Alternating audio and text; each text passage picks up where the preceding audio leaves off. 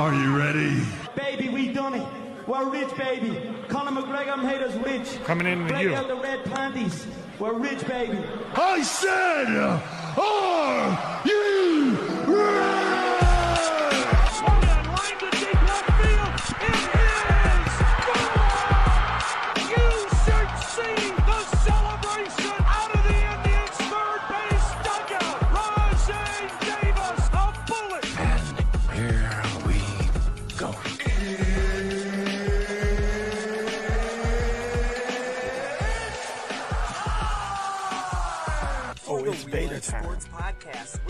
hosts you love, Riggs, Keith, Austin, and Peyton.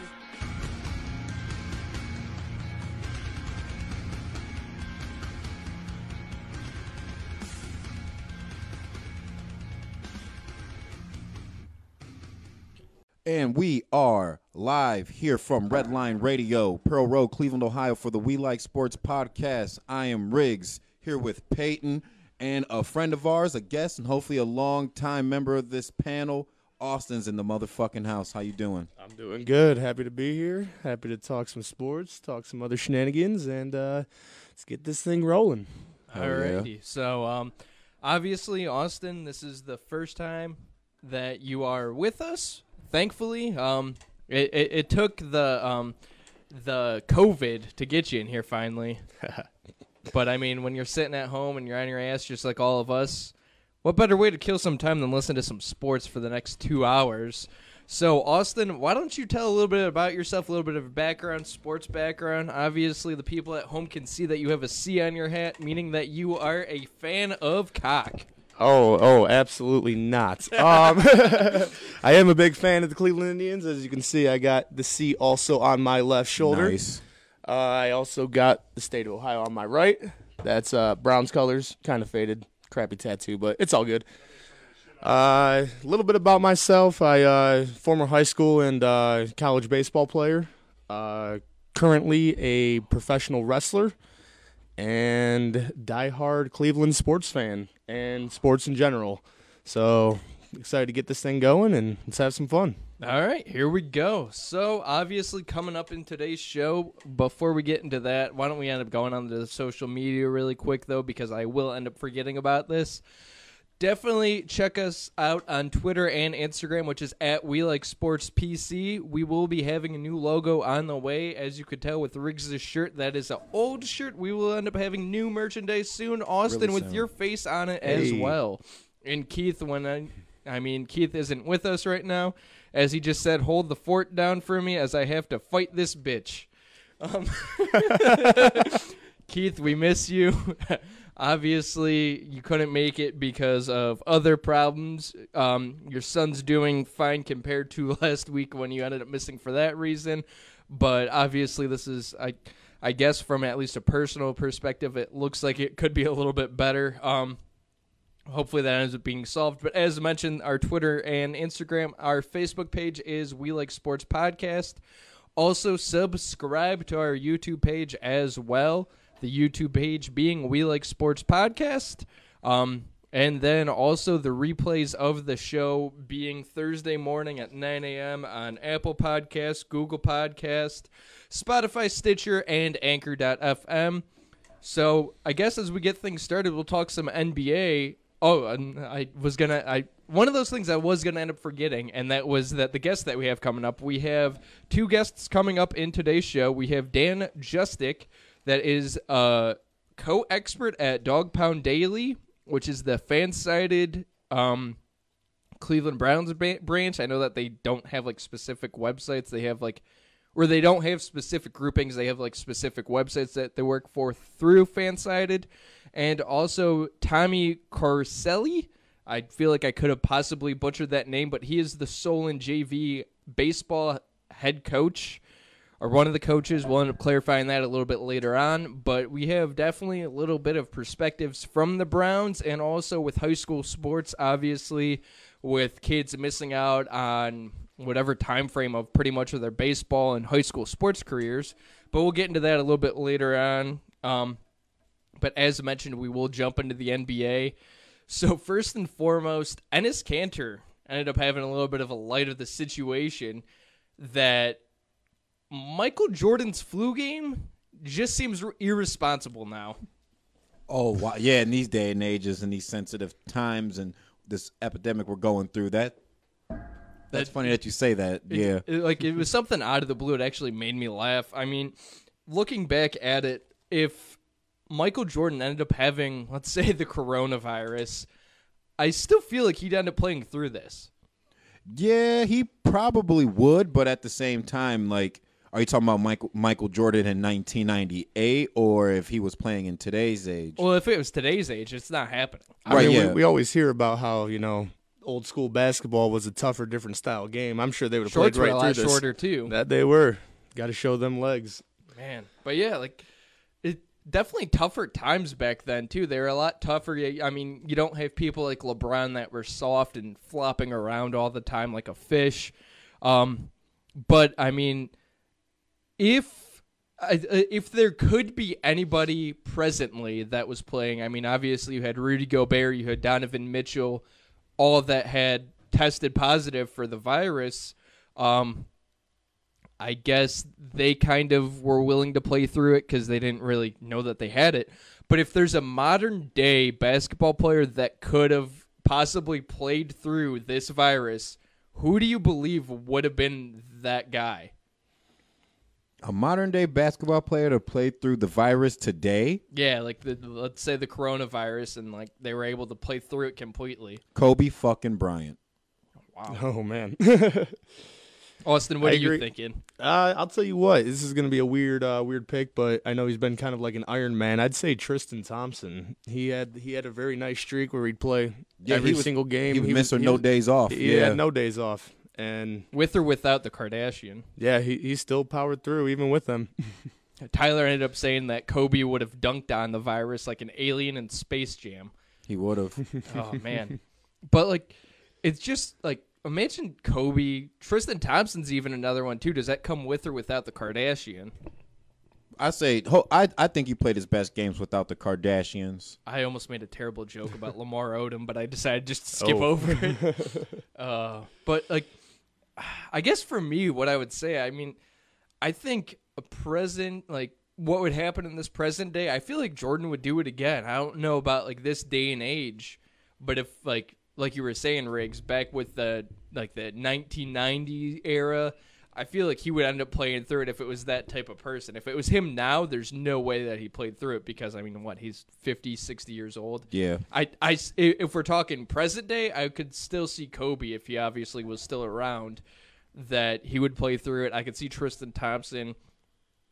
Kind of for me, I feel like LeBron would be afraid to play. So I like I kind of want to say LeBron, but at the same time I can't. that was one of my first suggestions. Was LeBron? I was like him, but eh, let me go with someone that I don't know personally, but a, an athlete that we seen have ice through their veins in any cold blooded situation. I could see somebody like I want to say Dirk kind of like I could see Dirk Nowitzki ended up playing through it and like he'd he'd still be a huge beast being a power forward shooting th- some threes and I feel like he wouldn't even tell either but uh anyways also on the front of some basketball Giannis ended up posting on Twitter or on Instagram as I saw it on Twitter a picture of him in a New York Knicks jersey with the caption of one day. I'll tell you what, this stuff drives me absolutely nuts. I mean, we had to deal with it here in Cleveland with LeBron all those years teasing the fact that he was going to go to New York or something like that. Yeah, the ended up market. choosing Miami, but I mean, how many years did we sit here and it was like LeBron's going to be a Knick one day? Yeah, like- gonna, and then the same thing with Kyrie. He wants to go home. He wants to go back, you know, to New York. And it's just one of those things that's just don't, don't don't troll don't troll your own fans, especially when you're still playing in that city. That's that just drives me absolutely insane. It's rude. It's ignorant. It's like if when you're a free agent, I believe, yeah, you can get that off all day. But if you're still under contract to that team, in a way, I don't want to say that's tampering, but that's, you know what I'm saying? Yeah. It's I feel like it would be tampering though in a way. Like I mean, even if he wasn't on the radar for the Knicks, I'm pretty sure now that he ended up saying that, like, oh hey, like I'm actually one day gonna play for the Knicks. I'm gonna end up trying to communicate in some type of way. Like, I mean, at the end of the day, you know tampering happens. Alonzo Ball and LeBron talking when he was with the Cavs still You're telling me when they ended up talking that they didn't say anything about the Lakers or LeBron telling Lonzo that I'm going to ship your ass out of here? Like it happens. And Giannis is signed. He's a free agent. This next year is his last year under contract, and then at the age of 26 in 2021, he will be an unrestricted free agent, which means he could go wherever he wants. He could go with the Knicks, and the Knicks aren't that good. No, No. no, they're not, and it just doesn't make sense to me because right now the team he's on, they were in the Eastern Conference Finals last year, I believe. They they're one Yeah. of they're one of the top teams in the league this year before everything happened, and it, it just doesn't make sense that you're gonna almost mess with the morale of the team, even for next year, knowing you got a shot to make a run for for an NBA Finals spot, and Maybe even this year if the season continues if it does, uh, not looking good, but. Seems like the New York Knicks franchise is like a sinking ship. I like see on the four letter network that they get all the how can I put they get all the underbelly jokes about how bad they are, like how we used to get it being Cleveland uh, sports teams. So I th- I feel like New York because you know we've been there. It's a big city. It has a hell of a lot to offer. City that never sleeps, and it's like you know we're one of the biggest fucking markets in the United States. Why do we have the worst team in the world? And like we're talking about on the way up here, I believe it starts with ownership. Oh, absolutely. Dolan Dolan has no idea what he's doing running a running a franchise that prominent and that important to the NBA. I mean, look at it. The, the Knicks is such an important franchise because of the market that they have. I mean, that's why there's all those rumors about them fixing the, the NBA draft so they can get Patrick Ewing back in the day. 'Cause Yeah, I it seen that was- documentary. It was so it was it's so important for the Knicks. It's so important for the NBA for the Knicks to be successful. Mm-hmm. But it all starts at the top, and when your ownership is not doing the right things, it's hard to bring in the players that want to stay. And I mean, you have to also remember too. Last year around this time, there was talks of what Kevin Durant going to the Knicks, Kyrie Irving going to the Knicks. They ended up going to Brooklyn, but like all these players ended up like having that possibility. I mean, Paul George was one of them. Like you name it, everybody wanted to go to New York, and they ended up going it. Like I mean, I feel like the Knicks ended up like suffering in from their own hype and everybody else saying, "Well, I want to be a Knick." You, Austin, you know, I want to be a Knick. You want to be a Knick. Riggs, you want to be a Knick. I would. So if I was like, a basketball player, I would play for the Knicks. yeah, Oh, you're I- playing in the most uh, Madison Square Madison Garden. Square Garden, Hell yeah. but like everybody wanted to be a Knick, and they realized that, like, they realized that they had better opportunities. But I still feel that in the end, I feel like if Zion would have been drafted to the Knicks, I feel like that could have changed the landscape of the NBA. I don't feel like RJ Barrett was that leading piece, and that changed everything. And I'm also looking at the 2020 mock draft here, and it's so weird to see that, like, obviously without the NBA lottery, your number one and number two are the two people that are on the TV here in the 2018 or 2017, 2016. 2016. Come That's on, what I Peyton, What are you thinking? I can't see the year. I, you, You, you're don't telling me- remember? You don't remember the year the Cavs won the I can, t- I can tell. I can tell just by watching this series. Like I'm starting to like get a little nervous. I'm just clenching my fist. Like this is look. We could have lost this fucking game right here, And we were If done. look, yeah, we would have been done right here. Like this was the best worst summer of my life because of personal reasons. After the Cavs won the finals, I lost my mother three days after that. But it it it just I don't know. It, this is just something I'm going to remember, and everyone in the city for the rest of their lives. and like it's just wild too and like also into my defense too the Cavs and Golden State ended up playing how many years in a row 2015 no 2014 Four or five years, Four yeah. years in Yeah, a row. five yep. years in a row four years in a row I thought we were going to be the Celtics Lakers.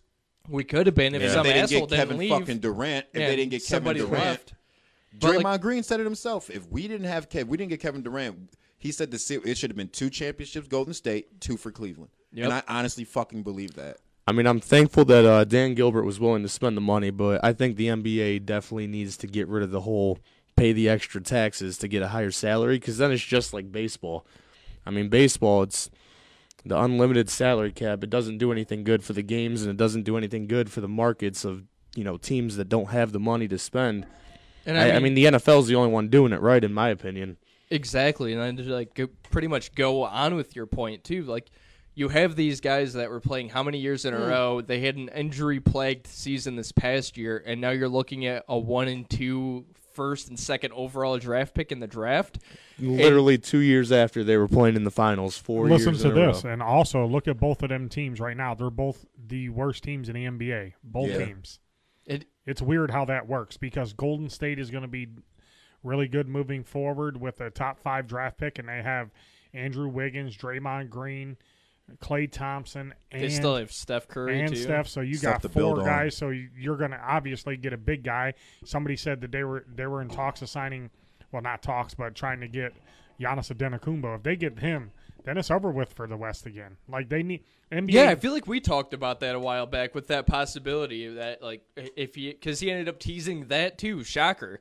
But like all the time, like and and if you look at these guys that are like the top four draft picks, I feel like are the only ones that I'm actually familiar with. But like Anthony Edwards is projected to be the number one. Obi Toppin from Dayton is supposed to go to the Cavs. James Wiseman to Minnesota. He's the one that ended up getting pretty much ineligible half the season, and then Lamelo Ball at four. After that, I can't tell you who's who. I'm familiar with the first four, but after that, I mean, it's crazy to see. I mean, it, it's it's also hard for us, you know, normal fans who, who don't dig too too deep into the college basketball season, you know, because we, we missed out on March Madness this year. right? And that, Exactly. that's where time, that's big where you time. learn everybody. You know, Yep. is in that three four week span, you learn about everybody that you're you're hoping. You know, Goes to the league. Yeah. And- yeah. hmm and imagine that's where we learned about John Morant. And that's how that's how I learned about um That's where Collin Sexton made his name at. Yep. Yep, and Karl-Anthony Towns Mm-hmm. and stuff like that. Like I didn't. I actually saw him live because actually at the time I was covering um, the MAC tournament that year in 2016. I want to say was it 2016 or 2015? One of the two. But I ended up covering the MAC tournament, and then they were like, "Well, you were doing this. Do you want to come back for the NCAA tournament?" And that was when it was West Virginia, Notre Dame, Kentucky, and I'm trying to think of the other one. But that those like the the four teams that were in that bracket for the Sweet 16 and Elite 8 and I got to see Karl-Anthony Towns in person. I got to see all these guys. I got to see Notre Dame, the big, tall, lanky dude that I can't even remember his name because he wasn't relevant, but he looked good in person. like it's just all these people are just it's just crazy to see.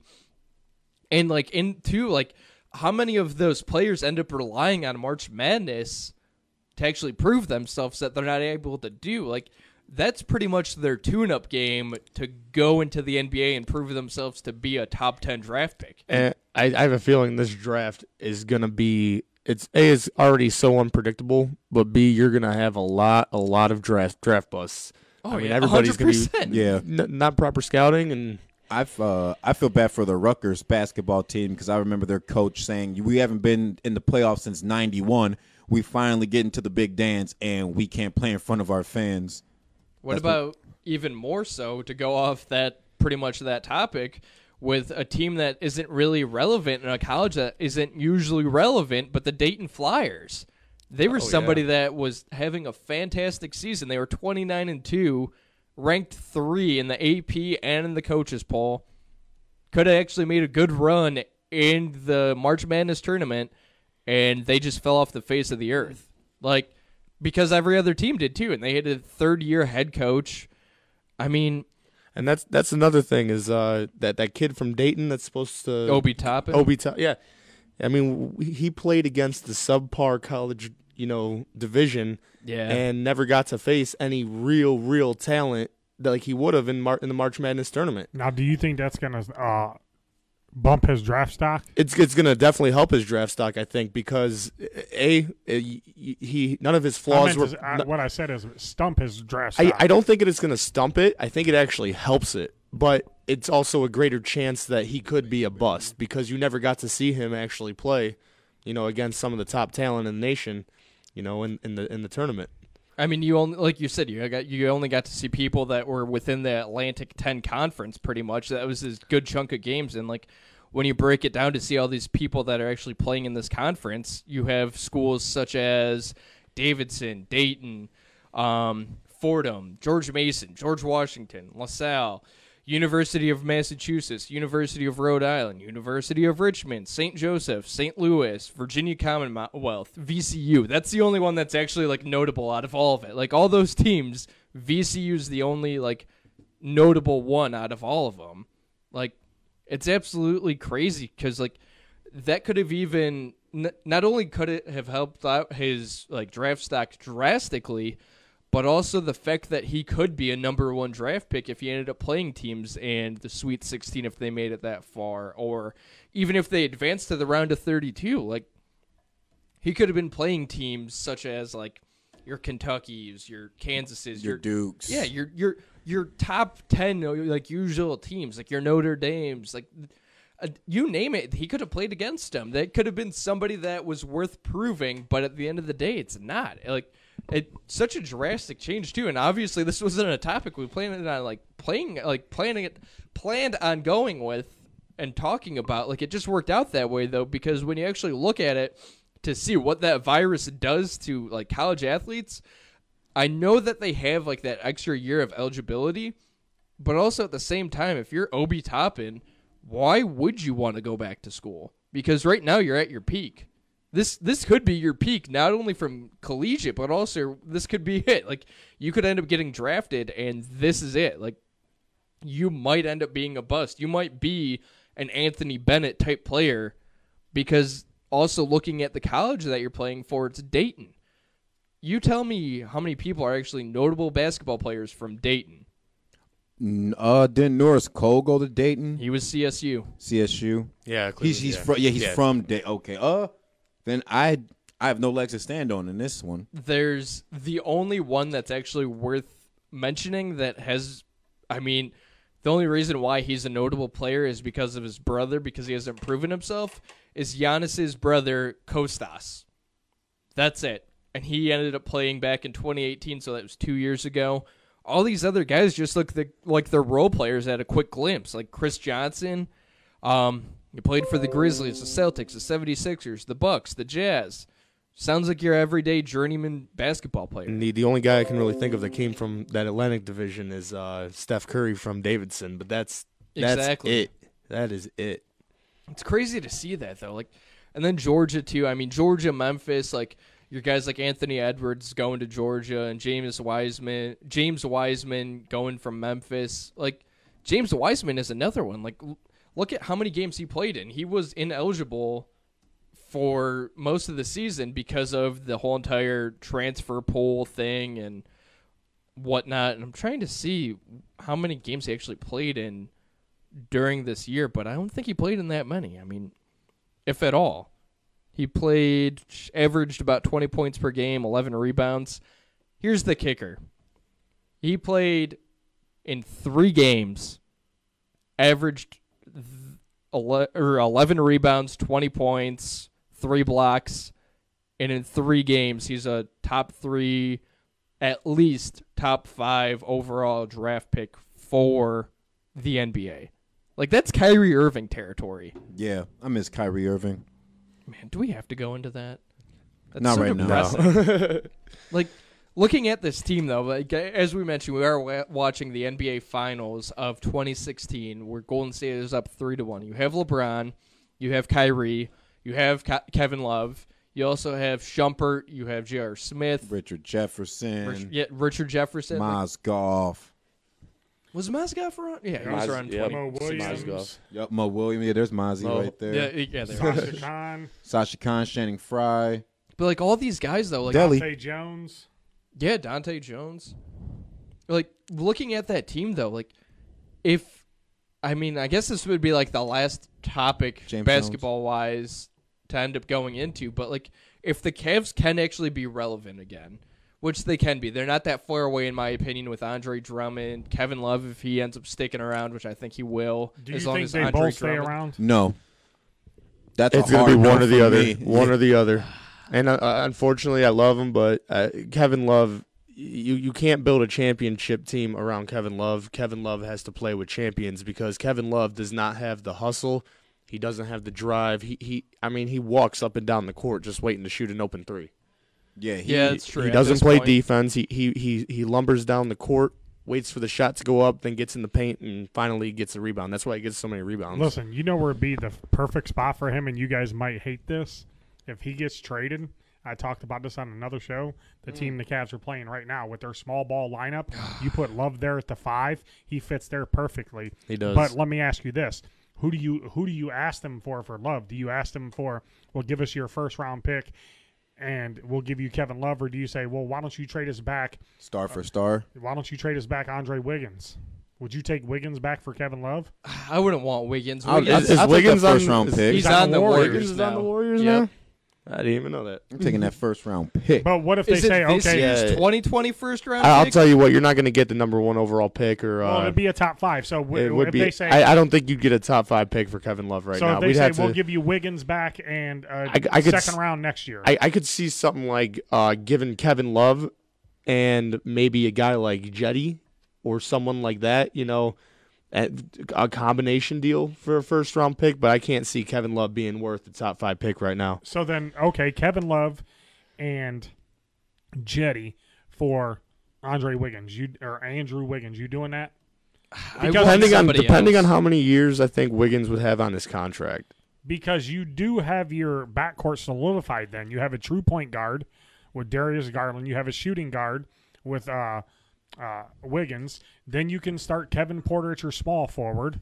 Yep. You can put uh, You got Sexton as a Sexton off the bench, off the doing, bench, yep. doing doing the uh, shit that uh, Jared Clarkson did. You got Drummond, and if you get a power forward in the draft, maybe Wiseman falls to you. You're set, dude. yeah. That's a that's a good. That's solid- pretty solid starting lineup. Yeah, definitely. Um, but like the thing is though, too, I, is I definitely like, think the key though is with all these small guys that we have. I mean, we have a very small team. You gotta you gotta find a way to keep Drummond. That I mean, Yeah, that guy that to. he's guy already shows said up he's to play. happy here. He's yeah, happy. him and Tristan. I I think that'd be a great combination down low. And the other thing is, he's buddies with Love, so that might be a deciding factor where he says, "Hey, you know, Kevin, maybe you need to move to the bench. Let us draft somebody younger, and you know, you could be my backup coming off the bench." and like the thing is too is like even if you end up getting like a James Wiseman or an Obi Toppin, I I know I said that I think he's gonna be a bust, but at least at the end, Obi Toppin ended up playing in more games than James Wiseman. And he also is in his sophomore season. So like it makes more sense from that perspective. But I mean also looking at the Warriors too, and from a reasonable perspective, if there's anybody that I can get and anybody that would actually make sense, I would say it would have to be Wiggins because like you're not going to get a Curry, you're not going to get a Draymond Green, you're not going to get a Klay Thompson, you're not going to get anybody that even with that combo of Kevin Love and Cedi Osman, you cannot combine them and get a Curry, a Dr- uh, uh, Draymond Green, a Klay Thompson. That's not happening. So in reality, I guess Andrew Wiggins is your only hope at the end of the day. I, I noticed there's a, a pretty important uh, message in the uh, comments. I saw uh, Jason. He left a, a pretty important comment down there. Let's check it out. What do you say? Oh my god! really? really? Oh wow, is that from experience, Jason? What do you say? Well, look it up. You can't see it. It's some. It, it involves like peeing on your forehead, kind of. But like, Oh yeah. But like, yeah. Um, I guess on that note, Riggs, why don't you read us off a sponsor, and then you could look at how big uh, Paul Pierce is. Smith Sewer and Drain Cleaning LLC. We do all of your drain cleaning services. We guarantee all of our work, and we proudly offer a 10% discount to military, police, firefighters, and seniors. Hell yeah. We are your local draining cleaning experts. Smith Sewer and Draining Cleaning LLC at 440 242 8704. 440 242 8704. And that would be it for our first break on the We Like Sportz podcast. When we come back at the 8 o'clock hour, we will be talking to Dan Justik of the Dawg Pound Daily fan sided Browns site. We'll be back after this.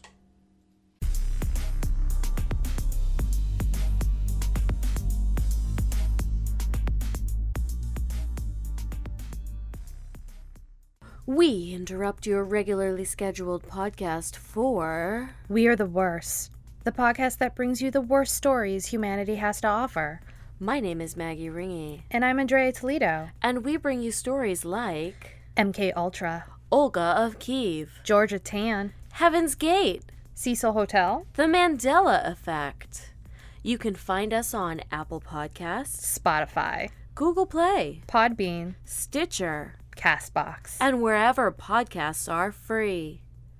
New episodes drop every Tuesday. See you then. And we are back on the We Like Sportz podcast. Wow, I love the calling. Like people end up like clicking in right away. Hey, how's it going, Dan? Doing good. How y'all doing? Good. Good. You're here with Riggs and Austin and myself, Peyton. We're going to be talking some Browns news. Dan, give us a little bit of your background. I know that you're an expert for Dawg Pound Daily, the fan sided site for the Browns. Give us a little bit of background info, though.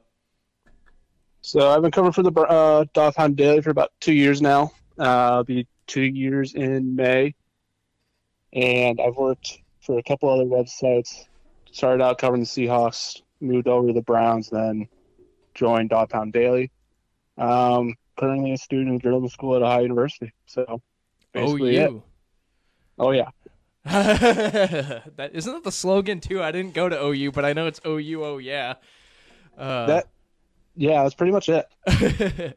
so obviously, assuming that obviously with th- some coverage of the Cleveland Browns, are you a Cleveland Browns fan or were you more so a Seahawks fan and then just moved over to the Browns? No, I, I'm a Browns. I've grown up a Browns fan since day one, pretty much. Uh, Good man. live about half hour out of Cleveland. So Okay. when I started covering the Seahawks, it was just because that was best job available, and they wanted someone to cover the Seahawks, so I just took it. Gotcha. Awesome. Hunger for that opportunity. So Oh, yeah. obviously the Browns are making some moves this year with pretty much free agency as a whole, and they have the draft coming up here in a couple weeks. But I gotta say, so far, and give me give us your opinion too. But Austin Hooper has to be the overall best acquisition so far for the Browns. Wouldn't you agree on that? Did we lose? Can you hear me? Oh, Yeah, we can still hear you. Are you still there? Yeah, I broke up for a second. Sorry about that. Yeah, no problem. We were saying though that Austin Hooper, wouldn't you say he's probably the best acquisition for the Browns so far in the offseason? Uh, it personally, I'm I'm more of the uh, Jack Conklin signing because I just felt like the importance of that offensive line was it was huge this offseason. I yes. I felt it was the biggest problem for the Browns last year, and it was a major cause for the issues the offense had. Uh, Hooper's gonna be a huge addition just because of the how many how much Kevin Stefanski loves to run 12 personnel. Having him work with Njoku, it's gonna be difficult for defenses to cover both, and it's gonna really impact how they defend the power run game and the zone run game because you're gonna need to be a nickel packages with both Njoku and Hooper on the field because of their pass catching abilities. So if you if you can get some solid blocking out of one of the two tight ends, it's going to create a lot of mismatches mismatches for the offense to take advantage of either in the passing game or against the run. Uh, but Conklin, Conklin, I feel like was huge just because both both tackle spots were major issues for the Browns last year. Right. I mean, and now that the line now has that always Baker's been problem. so Um, also, too, I mean, with like when the Browns ended up signing Austin Hooper at pretty much first glance, a lot of people assumed that David David Njoku was on his way out, and obviously you said that Kevin Stefanski's scheme for offense is having two tight ends. So obviously you would agree with the fact that David Njoku isn't going anywhere. It's going to be a split tight end like scheme idea. I think as it stands right now, yes. Unless somehow in the draft they found more that more of a balanced tight end who could handle blocking duties as well. Uh, Njoku's still a young guy, so I'm sure he still has value around the league. So if the Browns can manage to find someone who they feel is, deems a better fit for the offense, perhaps they mo- mo- may move Njoku. But as it stands, it shouldn't be the biggest concern right now. I feel like having both of them together would be is a, is a major addition for the uh, both the offenses. Okay, awesome. Okay. And then also too with the pretty much backtracking here to pretty much mid March with Joe Schobert. Would you are are you at all any upset with the fact that the Browns ended up having him walk and he ended up being essentially overpaid? Was that a concern for you at all, or was it kind of more so just like a a, a, a sigh of relief because he was somebody that would have been overpaid, and they ended up signing uh, B.J. Goodson instead from the Packers, and pretty much the linebacker position you ended up. I mean, all of your free agent pretty much signing so far this year for the Browns, everything has been at a reasonable price and guaranteed money up front. So, I, to summarize though, the question: Would you be any upset with the fact that Joe Schobert ended up walking? Uh, I think as of right now, it's kind of an issue. I don't see BJ Goodson being more of a three down linebacker. I see him more being an early down run stuffer.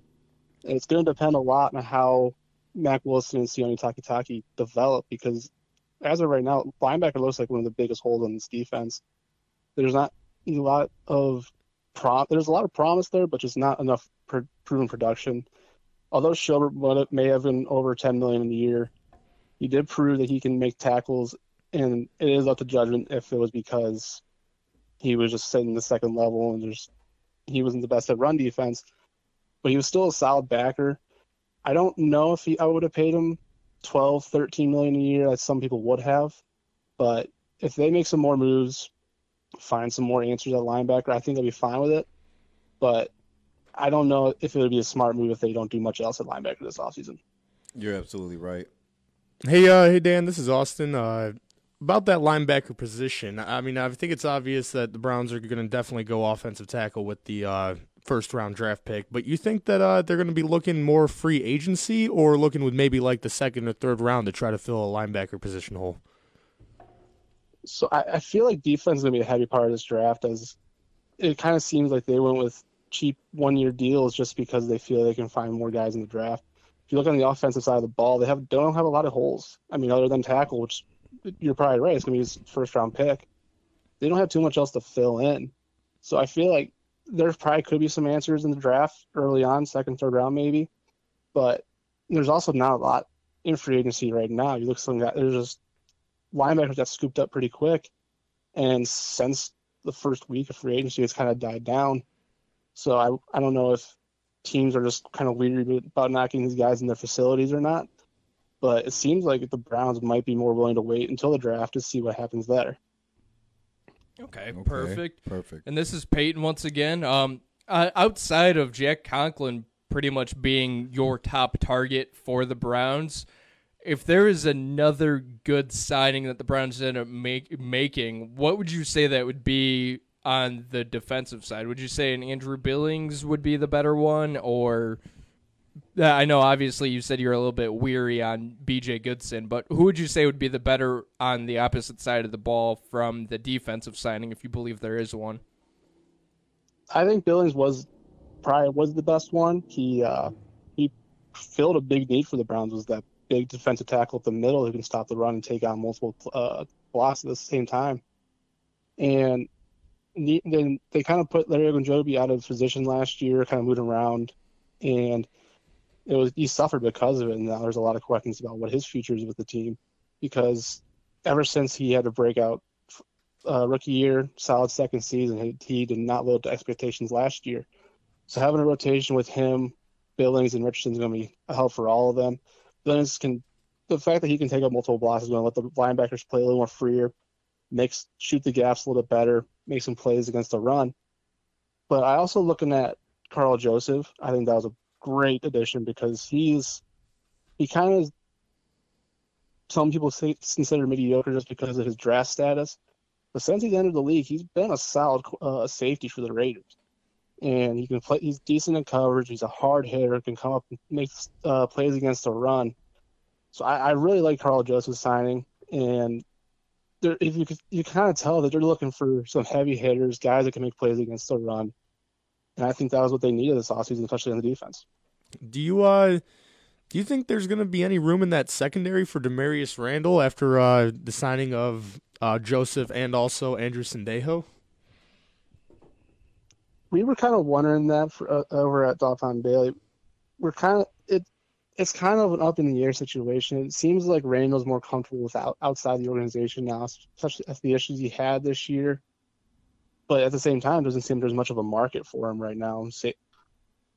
And there's gonna be a lot of questions about what happened with him, kind of calling out the organization about his injuries and all that. Some teams may not want to deal with the headache, and after what he's after uh, the team dealt with that last season, they might just more maybe more willing to move on from him than just kind of wing it with Sendejo and uh, Karl Joseph. Okay, okay. Um, this is Riggs of the We Like Sportz podcast. Also, um, as a also diehard Cleveland Browns fan, do you think the uh the media and the whole Sports Illustrated people thinking we're going to make the Super Bowl? Do you think that had a lot to do with our season making a nosedive? Because people in you know in my neighborhood were telling me, "Oh, playoffs are bust. Oh, we're going to make the playoffs." I even heard the Super Bowl word come out of some Browns fans' mouth, and I even had to laugh at them. Like, look, I love my team too. I bleed orange, but I don't see that happening this year. So, if I can get your input on that. Yeah, I definitely think that the expectations put on them was um, probably one of the biggest issues for them last year. And you can kind of tell once things didn't go their way early on, especially against the Titans, they just kind of seemed like I don't want to say quit, but they just kind of gave up on the seat, like games on on all that. So, and who would have thought the Titans were to be the ones to eliminate Tom Brady and Lamar Jackson and the Ravens and make it to the to AFC, championship. championship. Yeah. week one I would have said no, not the Titans, but hey, a- Right. any on any given Sunday, as the term goes. yeah, I mean, Vrabel's a hell of a coach. He's he's extremely underrated. I think he's going to get some props now for what he did this season. But yeah, I I think the expectations was a big deal for the Browns. I think the locker room kind of got a little overboard with it. Maybe they th- assumed too much and they didn't put in the work they needed. It's hard to say from that on an outside perspective on that, but you can just kind of guess that they may think that since they have all, they had enough talent, they can just kind of do whatever they needed to do, but they just didn't put in the, enough work to finish games, put in the work during the week, get prepared for games, and once they were exposed during the games, they just kind of crumbled. Vrabel's from Akron, Ohio. Yep, Vrabel's a local guy.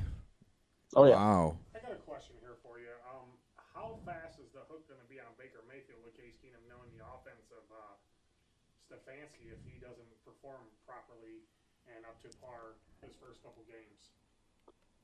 I have been wondering about that because it just kind of seems like, especially if this is a condensed off season, with if they can't get in the off season program and Baker can't get up to speed as quickly, it could create a lot of issues early on. And with Keenum knowing at least the, the verbiage from Stefanski and what he looks for from a quarterback, maybe the Browns stumble out of the gate, go one and three, zero and three, something like that, where they put themselves behind the eight ball right away. It might have it might be a quicker hook than they want.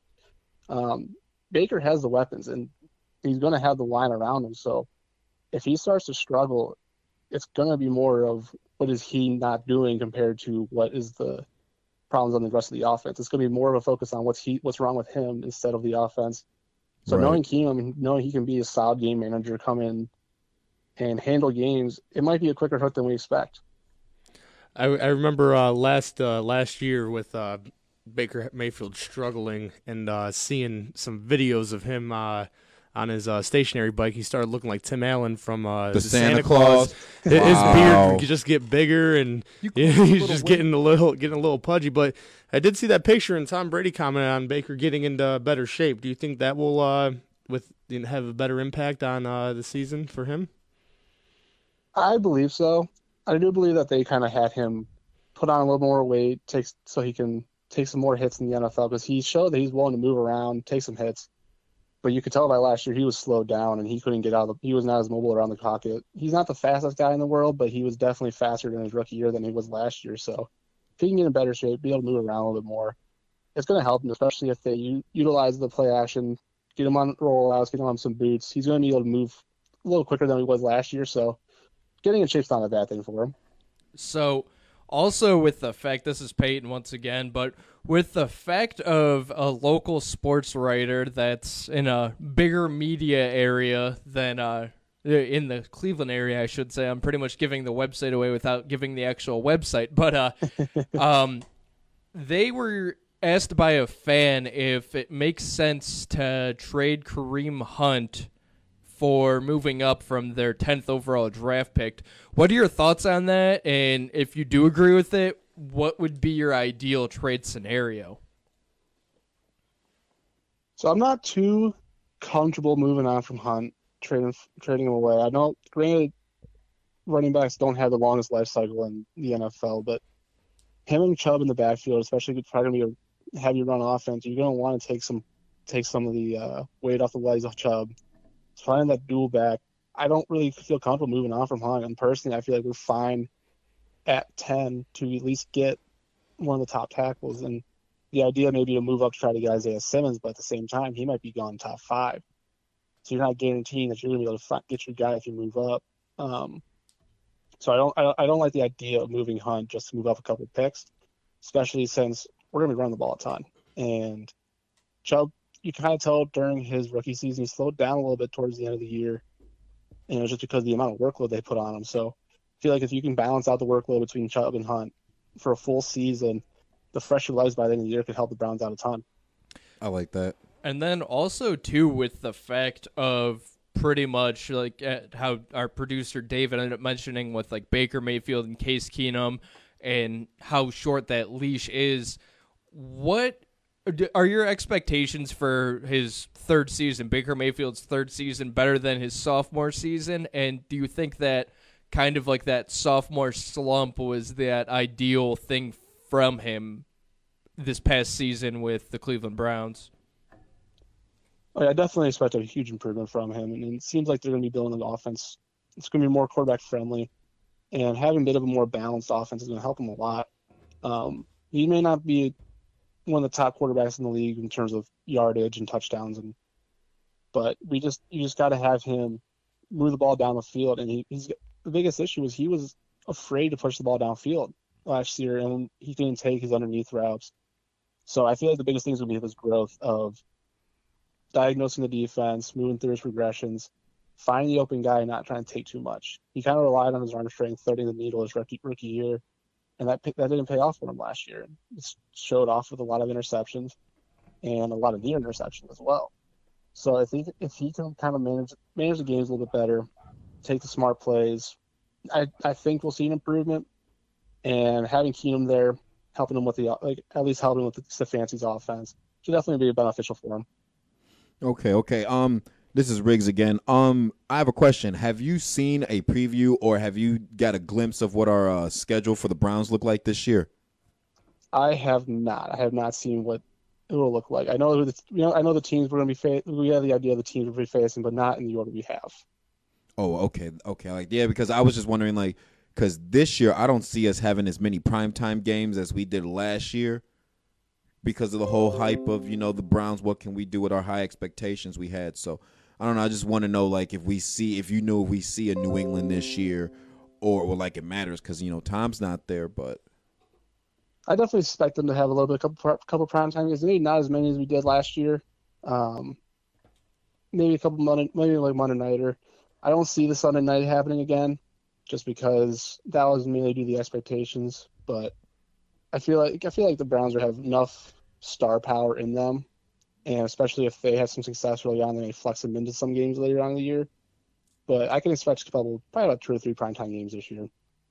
That's about right. I like that. Yeah. And do you guys have any other questions at all for Dan before we end up? I got I got one more. Uh, I know the uh, the Browns are going to definitely have to you know rely heavy on the run early on in the season, and having uh, the addition of Jack Conklin and Austin Hooper, who is definitely an upgrade uh, in the blocking category than Njoku. Do you see uh, do you see Kareem Hunt and uh, Nick Chubb possibly both being thousand yard backs this year? Yeah, I can actually just think about that now. Yeah, I can see it. Um, it's going to be hard to take away what the Browns are going to be able to do. There's just so many weapons on this offense, and if you look, if you compare it to Minnesota, Minnesota didn't have as many weapons as uh, the Browns did. It Kyle Rudolph was a solid tight end for them, but he, he is not the type of pass catcher that Austin Hooper's proven to be. Um, and gaining chunks of yards is what Chubb and Hunt thrived at last year. So if even if they split the time, it's going to rely on a lot on the run. So yeah, I can imagine both of them being a thousand yard backs. Okay, perfect. And Dan, this is Peyton once again.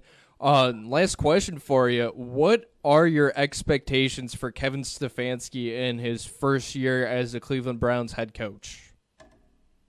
So I'm always kind of cautiously optimistic, especially after what happened last season.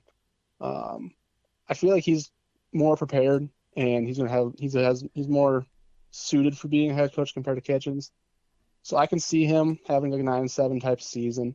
But I think a lot of it will come down to what kind of off season program they're able to put together with everything going on right now. If they have condensed schedule in the off season, I think it's gonna be a lot harder for him in his first season, especially early on in the year, to adjust. So if they have a full off season, I feel like he can do fine, but the condensed off season could, could potentially be a huge issue for him. Okay, perfect. And Dan, before we let you go, end up giving our listeners where they could find your content at and where they could find you on your social media as well.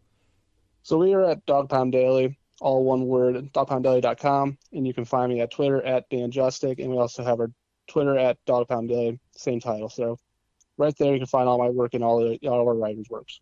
Okay, perfect. Dan, thank you once again for calling in. We greatly Thanks, appreciate it. And hopefully for our Browns fans out there, they have a lot better of a season compared to last year. Oh yeah, for sure. Thanks for having me, guys. No problem. you, have Dan. a good one. You too. Bye.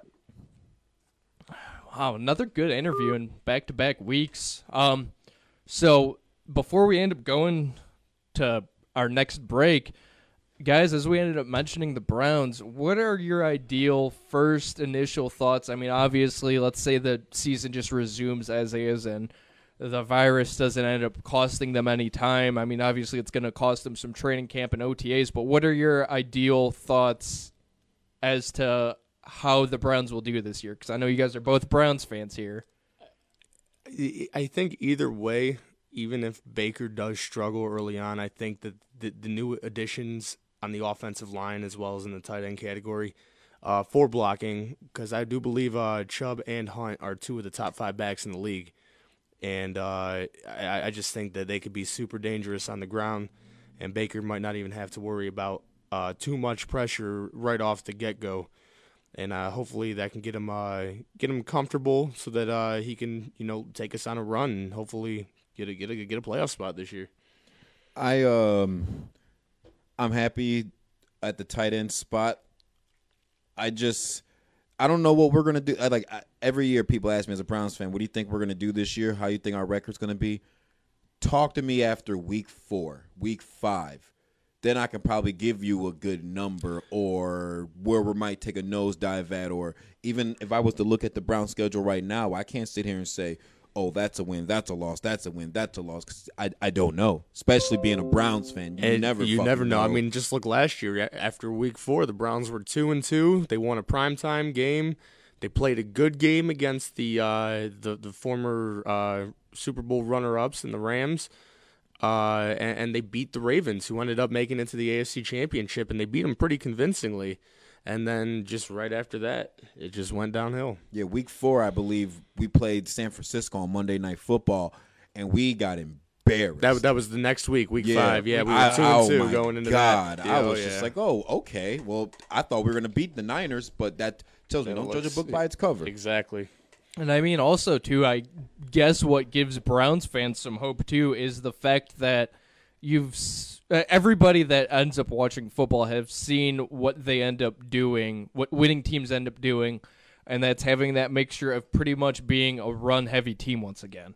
Because you had Derrick Henry that ran for almost 200 yards in two straight weeks during the playoffs, and Ryan Tannehill with like 10, 20 pass attempts combined in two games. Jimmy Garoppolo, same thing. Not too many pass attempts.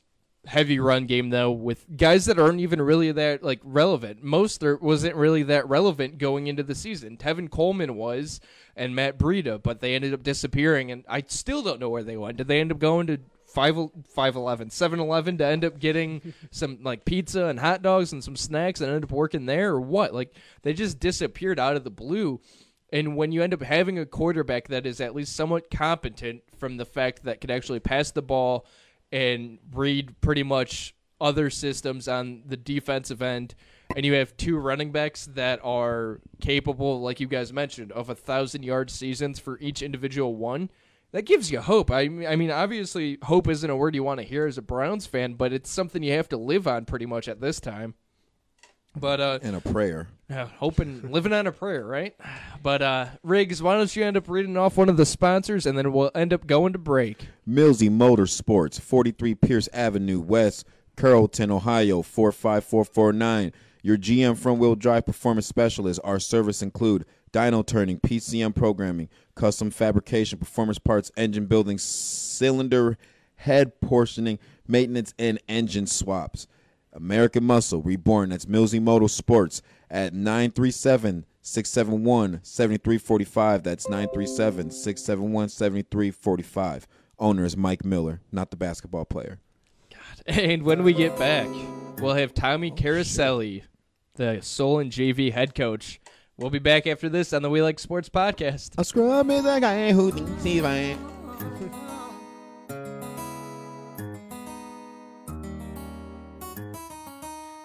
Is a guy that thinks he's also known as a bus. Are you interested in a comedy and media centric podcast hosted by two broke college kids? They're just trying to have fun while the whole world crumbles apart around us. You could find them on Anchor, Spotify, and Google Podcasts just by searching Singularity Point Podcast, and they'll pop up. Again, just search Singularity Point Podcast on Anchor, Spotify, and Google Podcasts. They post every Friday. Make sure to tune in. Like Sportz Podcast. We are going to be heading into another segment talking a little bit about high school sports and uh, kind of how the uh, coronavirus has halted a lot of these uh, young kids in their uh, in their uh, you know pursuit to try to you know go play college baseball or something.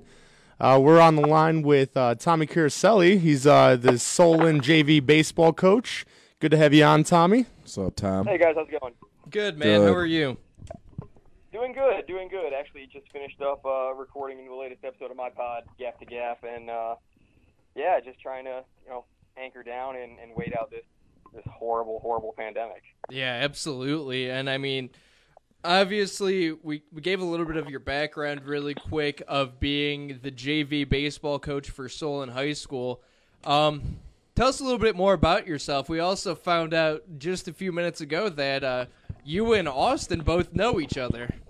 Yeah, so so me and Austin actually uh, played against each other at Parma High for a couple years, and then I, I actually just missed him because he was at Tri C the year before that I was there because I played I played a year at Tri C for uh, for some junior college baseball, and then as soon as I got out of Tri C, uh, I ended up linking up with uh, Force Sports, which is a travel organization here, you know, in Northeast Ohio, and then uh, I've been coaching there ever since. And then I had about a year under my belt at Force, and uh, decided I wanted to get into the high school circuit, and linked up with Solon, and have been there ever since. And you know, we've been been lucky to run into a good string of success and develop players, and uh, had a Final Four appearance in 2016, and have won four straight conference championships, and now we're just you know hoping we get a chance to win a fifth here.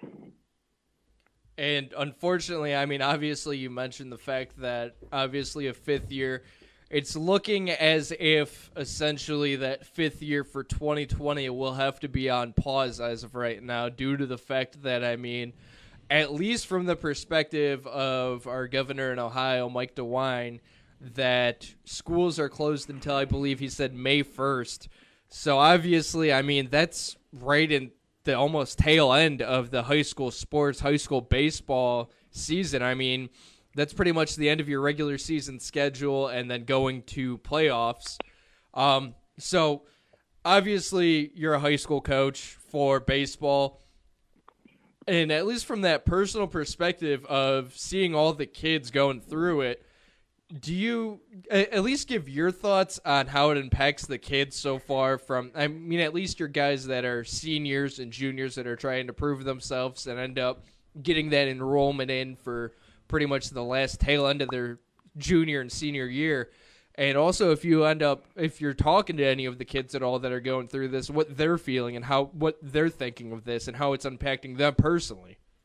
The kids are gutted. Um, I've had the, the the chance to talk to a few of our juniors uh, at Solon, and then a couple of the kids that play summer ball with me at Force Sports that are seniors, and, and they're just absolutely gutted. They they tell me, you know, I don't care how, I don't care when, I just want to get out on that field again. And, and honestly, like I, I kind of feel the same way. Like I feel like I'm about to go hit fungos in the backyard. Like I just I need something, and the kids feel the exact same way.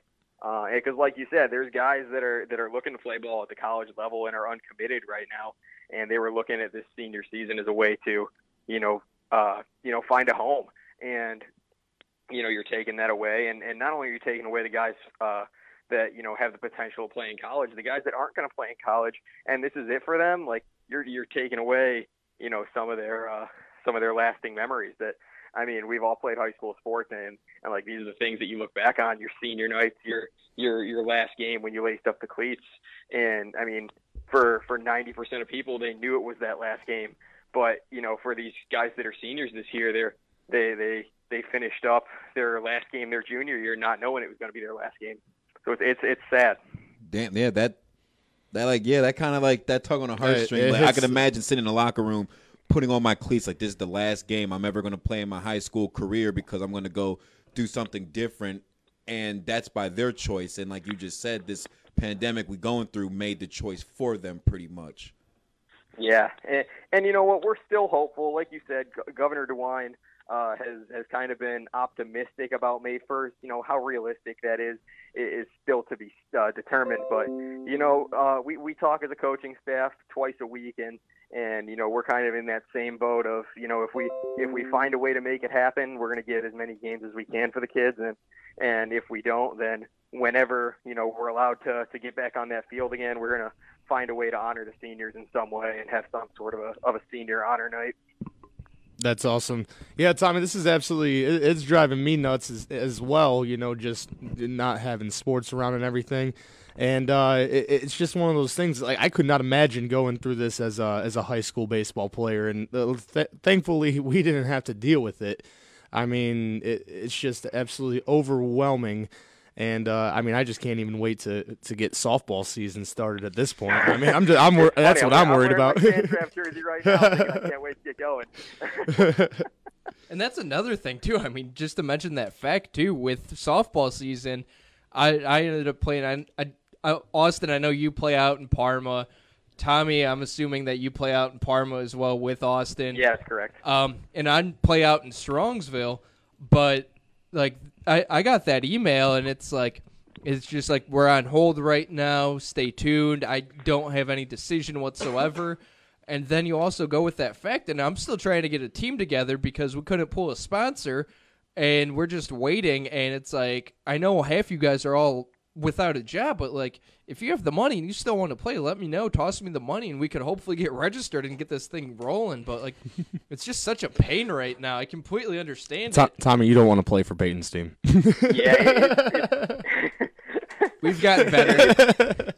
it's brutal in that regard. We actually had a a fundraiser for our team that had to be canceled because of this whole thing, and and you know it's kind of in that same vein of you know some of these guys are jobless right now, and now we're going to have to be scratching for money to even have a season season if we do you know if we're able to have a season because of the leagues. Yeah. Uh, switch gears just a little bit. Uh, not only do you uh, coach uh, Solon's uh, JV baseball team, but you also mentioned that you coach for Force Sports, which is uh, a travel baseball uh, organization. And uh, m- we've all played. Well, me and you, I know we both played a lot of travel baseball growing up. Uh, well, what's what's the game plan right now with uh, Force Sports and, and you guys moving forward into this uh, summer travel ball season? So for right now, we're kind of just in a waiting period of seeing, you know, uh, how much how much baseball we're going to have to play. Like if if this thing goes into June, like that's kind of the beauty of the way summer baseball is right now. Is it's it's weekend to weekend. So just because your your first weekend in June gets canceled because of the pandemic doesn't mean your last weekend in June will. And and that's kind of the beautiful thing about it. Um, but in terms of our athletes, we've been able to uh, email them a, a training program to kind of keep them active, keep them, you know, keep keep the skills sharp in the home. And you know, we have a great uh, program there with our, our baseball director Josh Bieneman and our uh, development developmental director Anthony Mendoza. They've been done a great job of having individualized training plans for for all the athletes. It's been it's been fantastic. So um, the plan is just kind of wait and see. I mean, you know, we have the, we have the ability to play competitive baseball, and it'll just be uh, the question of are we going to get the opportunity to. And Tommy, this is Peyton again. From going back to the high school sports situation, I know that like there's been ways to get around like situations that I know that like I want to say like Parma Community uh, School doesn't have any sports, but like I heard the rumor before that like if you could end up playing somewhere, like you could play a high school sport for a different team or a different school. So, I mean, with that, would you say that there's a possibility, kind of similar to how college has offered the extra year of eligibility, that any way that that happens in high school, that I mean, obviously, with that age group of, uh, let's say, just the chunk of varsity from like 15 to 18, you'll end up having probably a 19 year old, which ends up going into the talks of a little bit of unfair just because you have a grown ass man. Um, but, uh, but like, it just ends up like just. It, the fact that like the extra year of eligibility, how likely is it that that ends up happening? If it's even in talks at all, or if there's any idea for the seniors at all, or is it just pretty much your junior is pretty much it if there's no season in 2020? Uh, so from the conversations that we've had as a coaching staff and uh, my understanding of uh, the OHSAA director Jerry Snodgrass's uh, the, the way he's been talking, I think it's just kind of going to be, you know, sorry about you in your junior year turned into your senior year of athletics. I think uh, to your point with the the Parma Constellation schools, and even with uh, I know out in Lorain County they have the uh, JVS, like the vocational schools, I, I, I bet there's probably a workaround in some way or another, but it would just be if you know, are you willing as a as a 19 year old to to go to school for another year at a vocational school just to play baseball or or run track or whatever have you?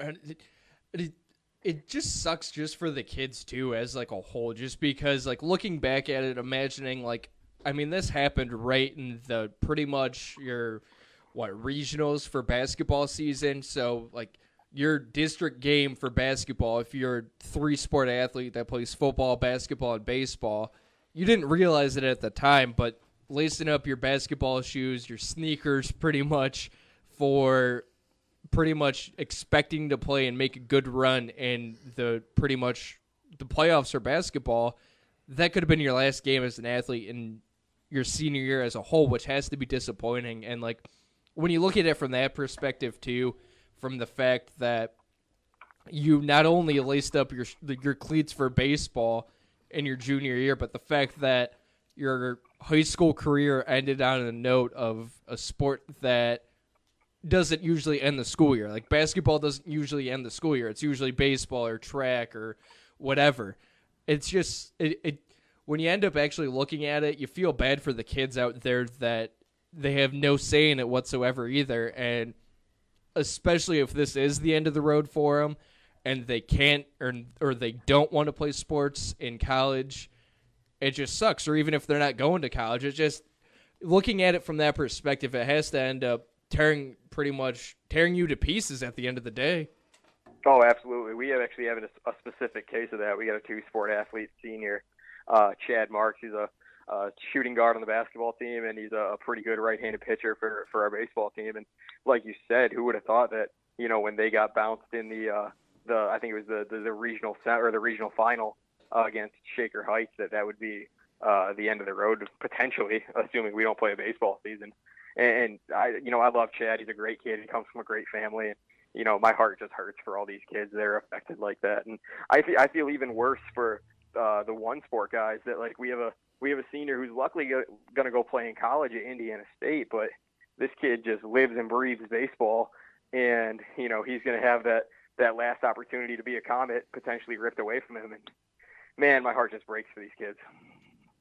And now also to pretty much the point that you guys made that you're still hopeful that there's still some type of season or pretty much any type of like some kind of game is being played for baseball in the event that that does happen that let's say May 3rd obviously would it be some time before you guys end up having the season since there is like some sort of conditioning and maybe like a week or two before you end up actually playing or is that just out of the window and you're going to end up playing as many games as possible in whatever way whatever practice that you've gotten in at home in this type of situation?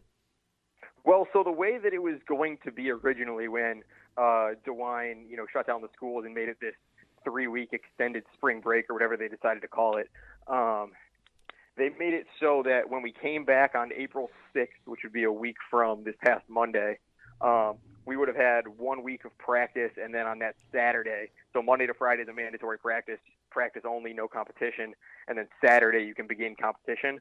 I would assume it would follow the same structure where you have a Monday to Friday of nothing but practice, and then uh, the, the the next Saturday you can begin competition.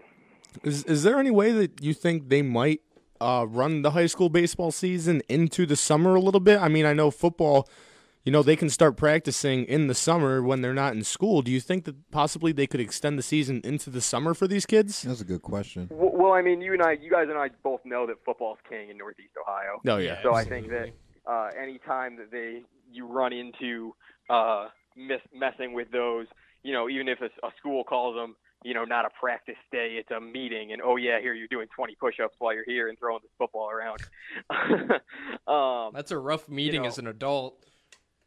what's that? I said that's a rough meeting as an adult.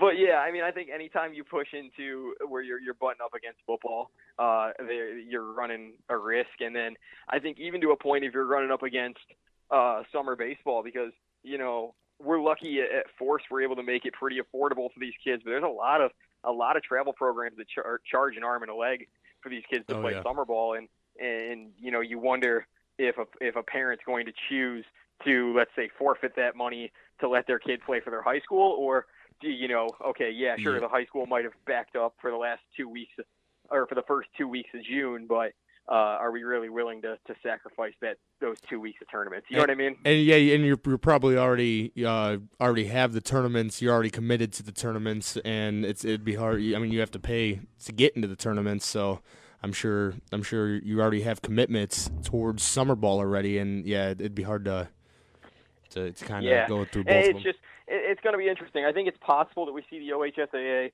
kind of flex their muscles and say hey you know what this has never happened before so uh you know sorry about it summer ball but uh you know I, it's possible i think at most we see maybe the first 10 days of june become part of the the interscholastic uh athletic year And then after that, essentially, that would be if it goes any further than that, pretty much early June. That's it. Like that's going to be the end of the season. Ideally, if it does happen, that early June's pretty much the cutoff for the end of the season. That's what i would guess and and, it's 100% speculation Gotcha. Absolutely. Just because with information situations like this, we obviously have no idea with the if and when type scenario, and it just happens to be an if and when. But before we end up letting Tommy go, guys, do you have any other questions for Tommy at all regarding high school sports, or pretty much how it's impacting everybody It's- from professional athletes to us not watching it on TV to even high school athletes that were banking on this? It's it's rough, Tommy. I just gotta say, stay strong. Tell the kids to stay strong, and I'll I'll see you in in uh, this summer softball season. Possibly. Can't wait for it. Possibly. yeah, man. Be safe. Take care. If I was a high school athlete right now, and you were my coach, and I knew where you lived, I'll be at your house trying to run two a days or stretch or something or play catch. Seriously, You know, it's it's it's funny. It's funny you say that because we actually had to tell our kid because when we let our kids go on whatever that was uh, early March, we told them, you know, hey, work hard. You know, do as much as you can. If you guys got to get together, get together. We can't, you know, make it make anything, you know, arranged by us. But if you guys want to arrange it, go ahead. And we actually had to send out a memo to our kids uh, about ten days ago. It says, look, you know, we love that you're working hard, but you guys got to be safe and dial it back a bit. So train on your own. Don't train in groups. uh, okay, yeah, yeah. Well, Tommy, before we end up letting you go, why don't you end up plugging your social media again as well? And you did mention a podcast, so you could feel free to plug that away as well. And thank you for coming on once again. Anytime, guys. If anytime you guys want to talk shop and talk baseball, I'm your guy. So uh, Absolutely. yeah, the, the social across all boards is uh, at T Carosielli eight. That's T C A R O S I E L L I and the number eight. And the podcast is Gap to Gap, and it's presented by uh, the startup that I've been working with, the Breakdown Sports, and it's uh, T H E B R K D W N there. So. Um, yeah, thank you guys so much for having me on, and, and definitely looking forward to, to coming back if you'll have me. Hopefully, we could talk a little bit of uh, Cleveland Indians when that season ends up coming back on. Right. Yeah, I can't wait, man. Same here. Thank you once again, Tommy. Thank you, Tommy. Thank you, Tom. Thanks for having me, guys. Have a good one. You too. when Austin, I mean, I I know like we were like this this is the first show with you and like we weren't like Riggs and I and Keith like we weren't even thinking about it from the perspective of like the high school kids and like for that I actually kind of feel a little bit of an asshole for it. Like I don't even like I didn't think about it, but like putting myself in the shoes of these kids that are missing out on opportunities, missing out on those moments. I mean, shit, the first time I ever had a beer was my regional finals game after we ended up losing my senior year. Like that was my first beer ever. Like Oh yeah, there, I mean, there's nothing better than uh, you know having a Friday uh, baseball game and then having a little house party, you know, with some milk and cookies, you know, good good stuff like that afterwards. Yeah. But uh, I mean, just the social the social aspect of just being with your best friends, playing the most beautiful game in the world, and and you're just missing out on it. Because I, I mean, I coached I coached four years uh, at Parma High School uh, as a the assistant varsity baseball coach, and I mean the impact that you know that high school sports has on kids it it, it really it, it's it's life changing and it's just so unfortunate that these kids don't get that opportunity for that one last time. So And I mean, like, I even put it into my shoes too, because like, as like a high school baseball athlete, when did I? I missed out on my freshman and sophomore year. I played my junior year and my senior year. I, I mean, like as a senior, you were automatically on varsity, but I wasn't gonna play, and I just got all new equipment. So I ended up saying, I walked into my coach's office, and I'm like, Coach, like I, I know I'm not starting. I know I'm probably not gonna play, but I just got this new equipment. Like, could, could you have me go down to JV? Like, I want to play JV. I want to play. I want to do I pictured something. you walk into an office like, Coach, you want me? I don't know. I just did for some reason. Peyton will play all all 25 games on the JV team and then on the last game of the season all the all the seniors walk in with their jersey I want Peyton to play for me on varsity kind of Rudy style uh, but like that that experience alone, like I think I made uh, school history. It's not like it's in the record books, and it's not like Tommy's friend uh, Sully would end up knowing it all. But um, and I think I was the first person actually like step down because not too many people like wanted to because they they don't care about playing varsity like. They wouldn't mind sitting and taking a couple grounders before games. Like they were just a part of it for the ride. But I got to play JV baseball the whole entire year. And then come playoffs, I was able to travel with the team to go to playoffs, and I didn't see anything whatsoever. And personally, I didn't want to because I was so gosh darn anxious. I was going to say the GD, but I'm trying to be PG somewhat. But, GD say PG.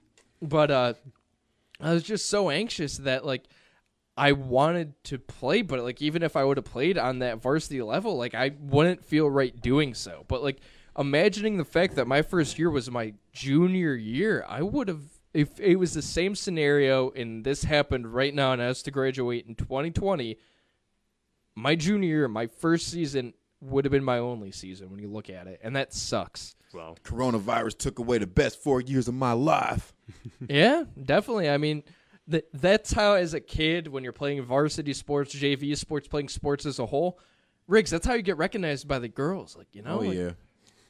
the- I mean, Austin knows it best. Like, he has to, you know? Hey. but, Riggs, before we end up going to our next break, and when we get back, we're going to end up doing a 2020 NFL mock draft for the Cleveland Browns since we did talk some Browns. Um, Riggs, read us off one of those sponsors really quick. Our sponsor right now is our home, Detroit Auto Parts. Westside 4941 Pearl Road, Cleveland, Ohio. They're your friendly neighborhood car parts stores. Mention Redline Radio LLC to receive 10% off of your purchase. That is Detroit Auto Parts.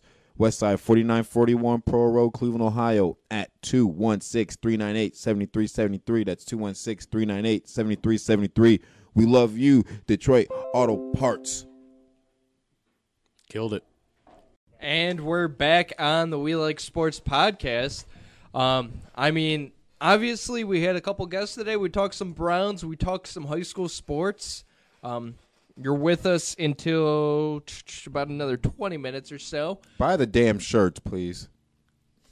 Buy the new short, the new shorts. Who's on Who's on the new shirts? You got a design for him yet? Uh, not yet, but it's gonna be Austin's face as well, along with Keith too. So somehow we're gonna fit four people into one T-shirt. Um, Just put us on like a Mount Rushmore or something.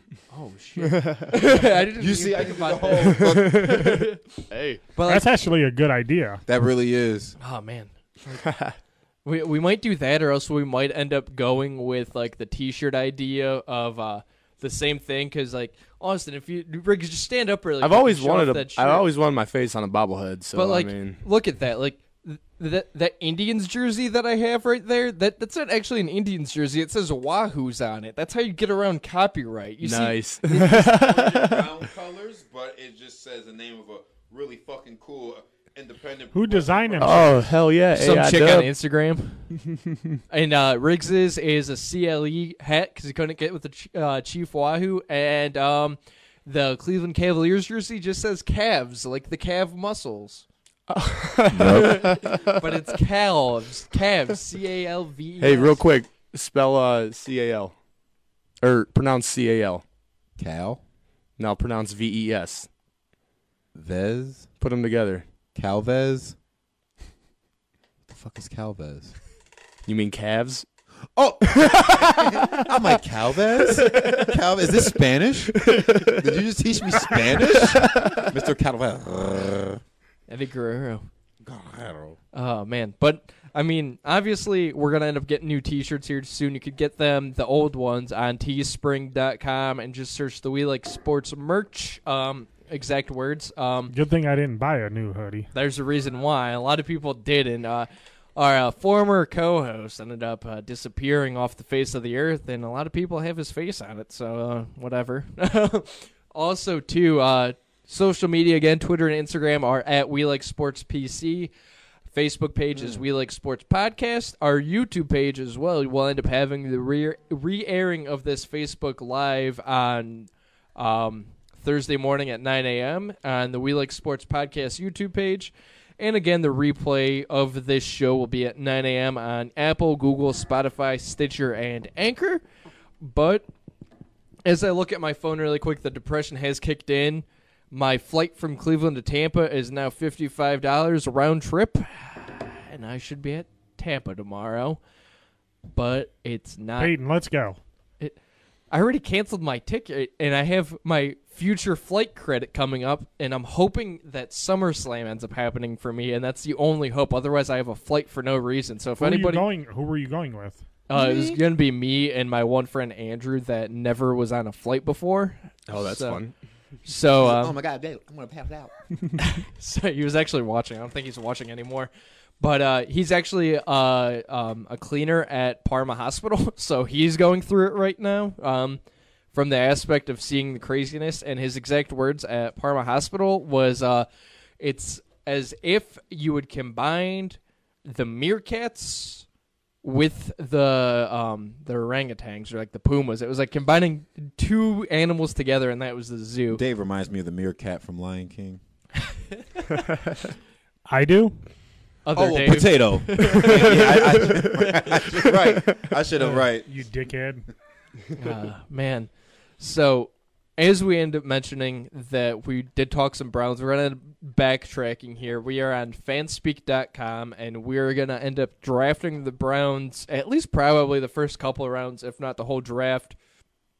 But as of right now, your top nine picks are Joe Burrow to Cincinnati, Chase Young to the Redskins, Isaiah Simmons to the Lions, Derrick Brown to the Giants. Tua's going to the Dolphins. Justin Herbert from the Chargers.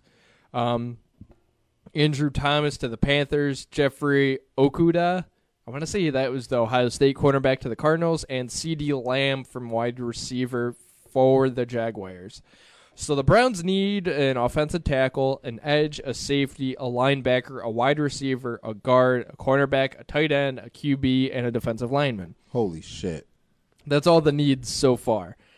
Um, if you end up going with the best player available, it's Tristan Wirfs, which is he was projected to be the eighth overall. Um, Offensive tackle out of Iowa. Then you have Jerry Jeudy, that is the wide receiver for Alabama. Um, Saban. Jeff Gladney from TCU. Um, what are you guys thinking here, ideally? What position would you guys get with that 10th overall draft pick? Are you getting a wide receiver? Are you getting an offensive tackle? We For- have yeah. so much talent everywhere in every skill position on that offense. We don't need no more skill position players. I believe you have to go offensive tackle there. Yeah, you have to worry about that O line. That that's I, I'm not worried about any other positions until I figure out my offensive lineman first. Like that that is the biggest hole in the Cleveland Browns playbook so far this year. We have to worry about that front line. Get yourself a nice big corn-fed motherfucker who's agile and who can move. So when you say corn fed, um, Like someone that looks like Hillbilly Jim from 1986, but he could run a, a three whatever or whatever the fastest thing in a combine is. Are you talking a guy from Iowa, a guy from Louisville, or a guy from Alabama? Either or with a banjo on their knee. I think we'd have to go with Tristan Wirfs from Iowa, just also because of the fact that this is a tenth overall pick and he was projected eighth. How and big is he? No weird stuff. Um, I- Large. I think ten. I, I, that's sad. I looked at him when he said 10 and I looked at the comment. uh, we're talking dick size, right? I thought he was talking about the chicken I got in my backyard. You have a 10 inch chicken in your backyard? A ten inch cock in my backyard. Yeah. Oh, see, I'm actually thinking you have a chicken in your backyard. Like, oh, you have a big cock. Wait, what was that, Riggs? Shut up. All right, so Tristan Wirfs is 6'5 and 320 pounds. Can Baker see over him? Probably not. Um, then Mecky Brown from uh, Louisville. Yeah, from Louisville. Louisville. He will be 6'5", 250. Uh, I don't like that weight. Like to solve the puzzle. That is big. You you need to be pretty agile to be a tackle. Right. I want someone like Michael Oher from the fucking blind side. Well, no, that's a different position. Uh, Where's our Julia Roberts to motivate somebody? in your backyard? Julia Roberts was Yeah, not that even was in yeah, that was in Julia. Oh, that's um, son of a bitch. Isn't it Sandra Bullock? Bullock, yeah, Bullock. correct. Julia Roberts has like wide lips. Pretty woman. She played a prostitute. Uh, Jedrick Willis Jr. is 6'5", 320 pounds from Alabama. I'd have to go with Tristan Wirfs just because that when you look up pretty much the number 8 and 14, eight's lower. So I, I just it have to really? go with that. Yeah. Dang. So I'm just going to have to go with that idea. Um, See me, I'm th- I'm looking at like, oh, we have somebody from under Nick Saban's uh under some, under Nick Saban's uh model. So, hmm, well, let's go with this person. Yeah, But, but Nick, Nick Saban's whole model is he produces defenses. yeah, that, that's why I was like, produces well, defenses it, it that looks are so good that it looks intriguing, but right, I wouldn't just go with it off rip like you just said exactly. Um. All right. So on to the next round. Nobody notable really that I paid attention to. Like no quarterbacks. A couple other guys, but you know stuff. Um. Trying to pretty much get all the whole entire Browns things. Um. This is also again on Fanspeak.com. Um. Browns coming up in the second round. Do they have a second round pick? I believe they do. Right. Chase Claypool. I, th- I think in this uh, in the second round you gotta you gotta focus on the defense here. Either go for a linebacker or an edge rusher to play opposite of Myles Garrett. Uh, Um, let's look at the linebackers, and then we could look at edges. Uh, Willie Gay Jr. I actually saw uh, him being projected to the Browns in a different mock draft. I, uh, one of the one of those networks, whatever it is, CBS Sports or Fox them. Sports, one of them. But So- I did see that name before in the projection. Riggs, you did say in Austin too. You guys pretty much agreed with the fact that if you go on the defensive side, you kind of want that Alabama product, right? There we go. So would you want an edge rusher that would be Terrell Lewis, or would you want Anthony Jennings at linebacker? I like when players have confusing names. So I am gonna swear to go with God, I that thought one. about that. Too. Yeah, like Oben Joe. Oh, who? Oh, yep. oh, he's fucking good. So we're gonna go Anthony. Anthony. It- It's like Anthony, but it's just like you're saying it like completely. You ever wrong. see? You ever seen the movie Mean Girls with uh, Lindsay Lohan? Tim Meadows Uh, said the same thing in that fucking movie. He's like, "Oh, my sister wanted to name my uh my um my nephew Anthony. Just name him Anthony." It's- I swear to God, if you go back and you watch Mean Girls, Tim Meadows says the same fucking thing Why do you know Mean Girls that well? because it's a damn good movie. Tell Aaron his hair looks sexy pushed back. Aaron, your hair looks sexy. Push back. Shay Shay. Like it's good ass movie. J.K. Dobbins was drafted in this draft by the Tampa Bay Buccaneers. That looks very intriguing for Tom Brady, just because of the fact second round, um, pick ten, I believe. Pick ten, I believe. KJ Hill to the Ravens. Who's you got Pittsburgh taking? Um, in the second round. Ooh, ooh, ooh, It was ooh, actually ooh, the thirteenth pick was J.K. Dobbins. I wouldn't be surprised if Jordan the Love, Steelers just pick second round every pick. single Ohio State guy like they always do.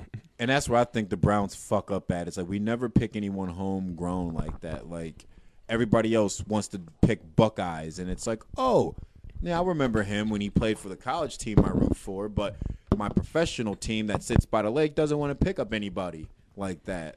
So the Steelers ended up getting in this draft Jordan Love in the second round, Utah State, human movement science major.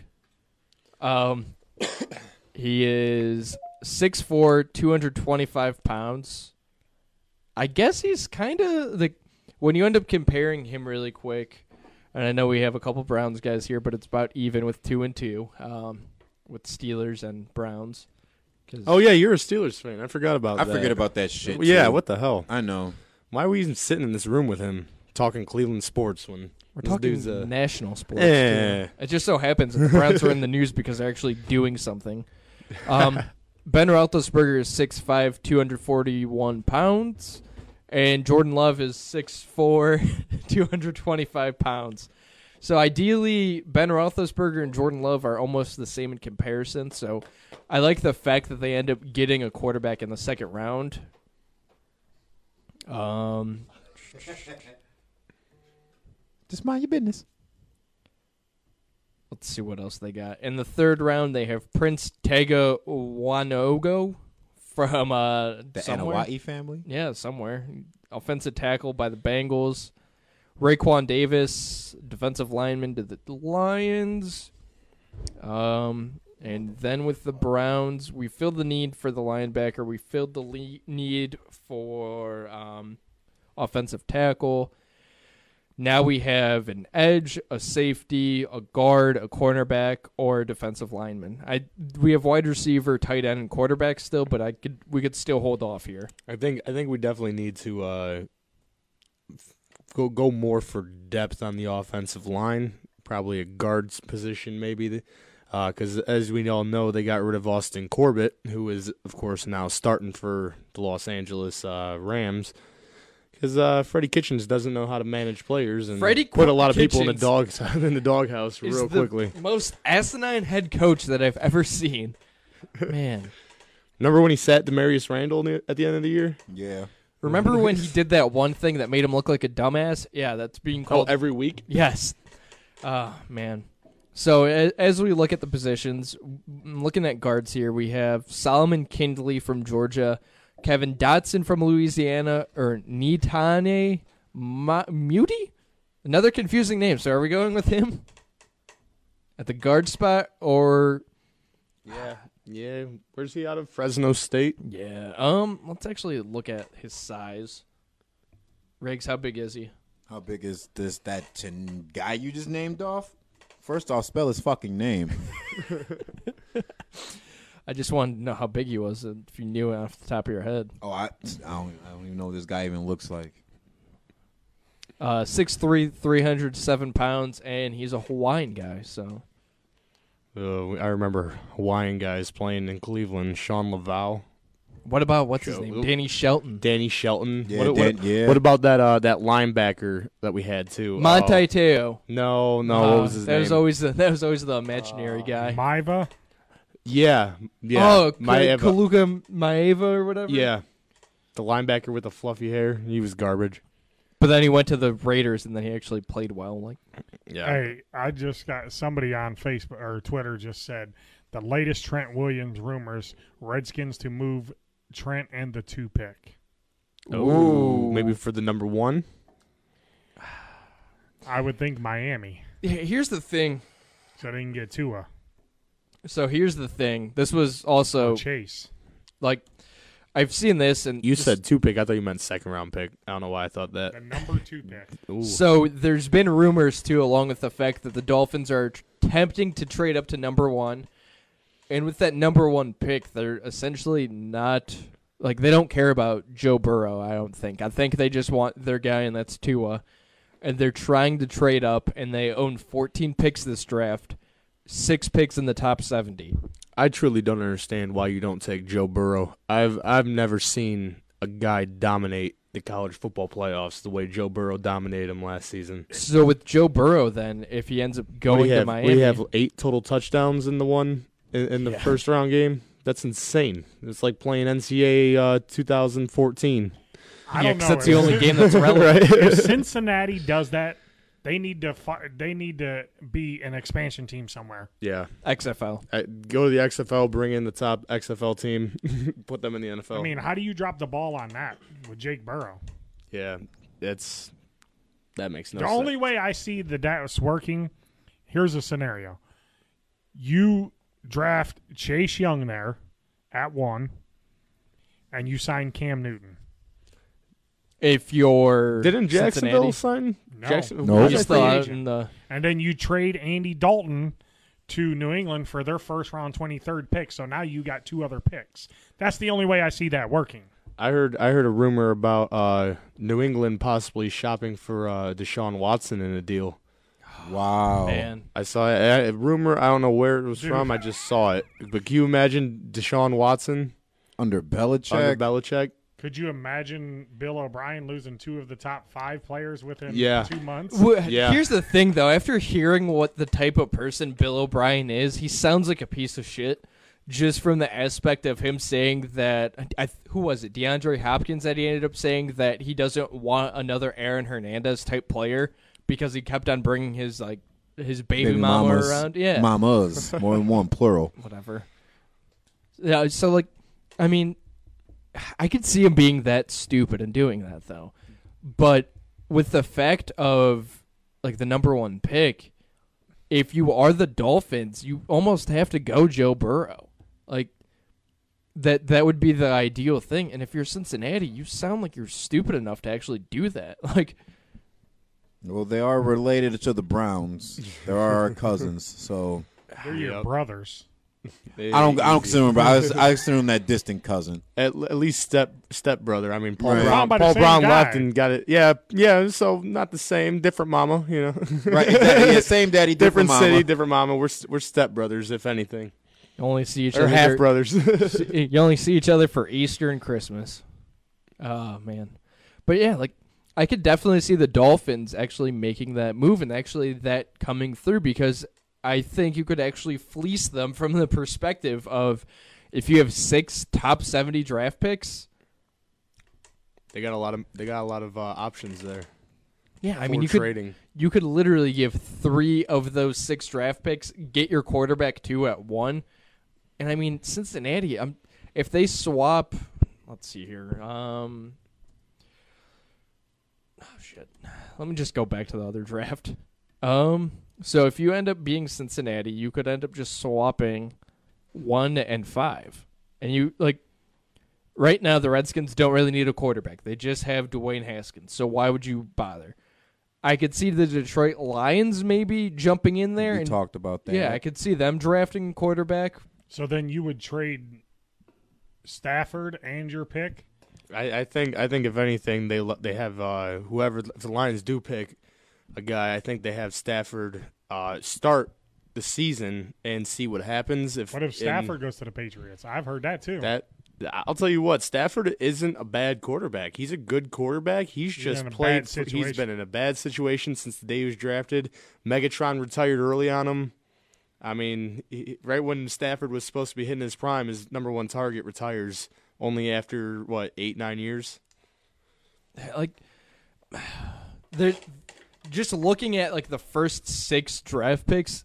It's very confusing because you have Joe Burrow, without a doubt, number one.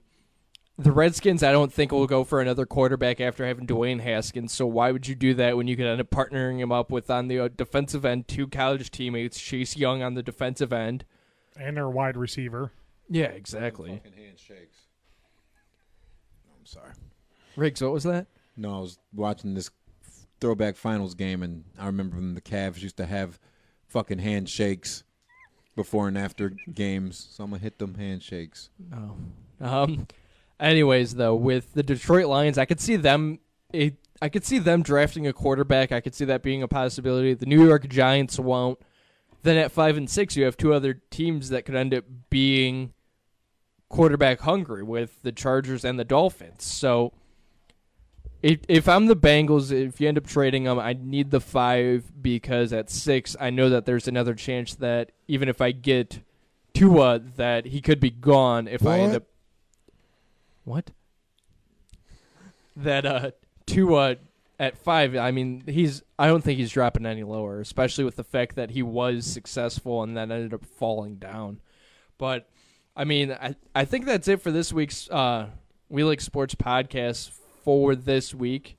Um, we'll definitely have to jump in more Browns the next week. Hopefully, sometime in the near future. Hopefully, the NFL news keeps on continuing on and rolling on.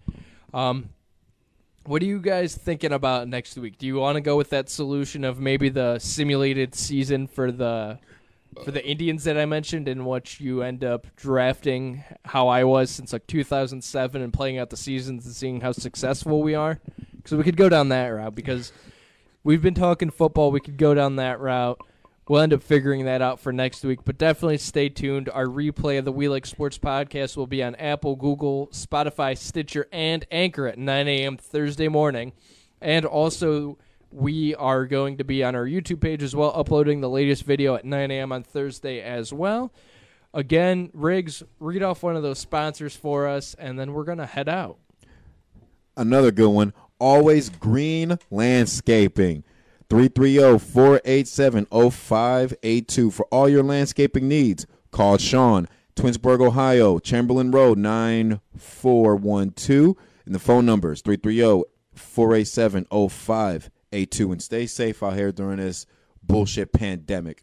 And as long as I'm Peyton and he's Riggs and Austin's Austin, I actually got that right because last week I fucked it up. We'll see you next week, and thanks again for tuning into the We Like Sportz podcast. Stay tuned, wash your hands, wash your ass. Austin, thanks for joining us once again. Hopefully, we'll see you full time. Yeah, I think you will. Thank you for having me. Awesome. We'll see you next week, guys. Later.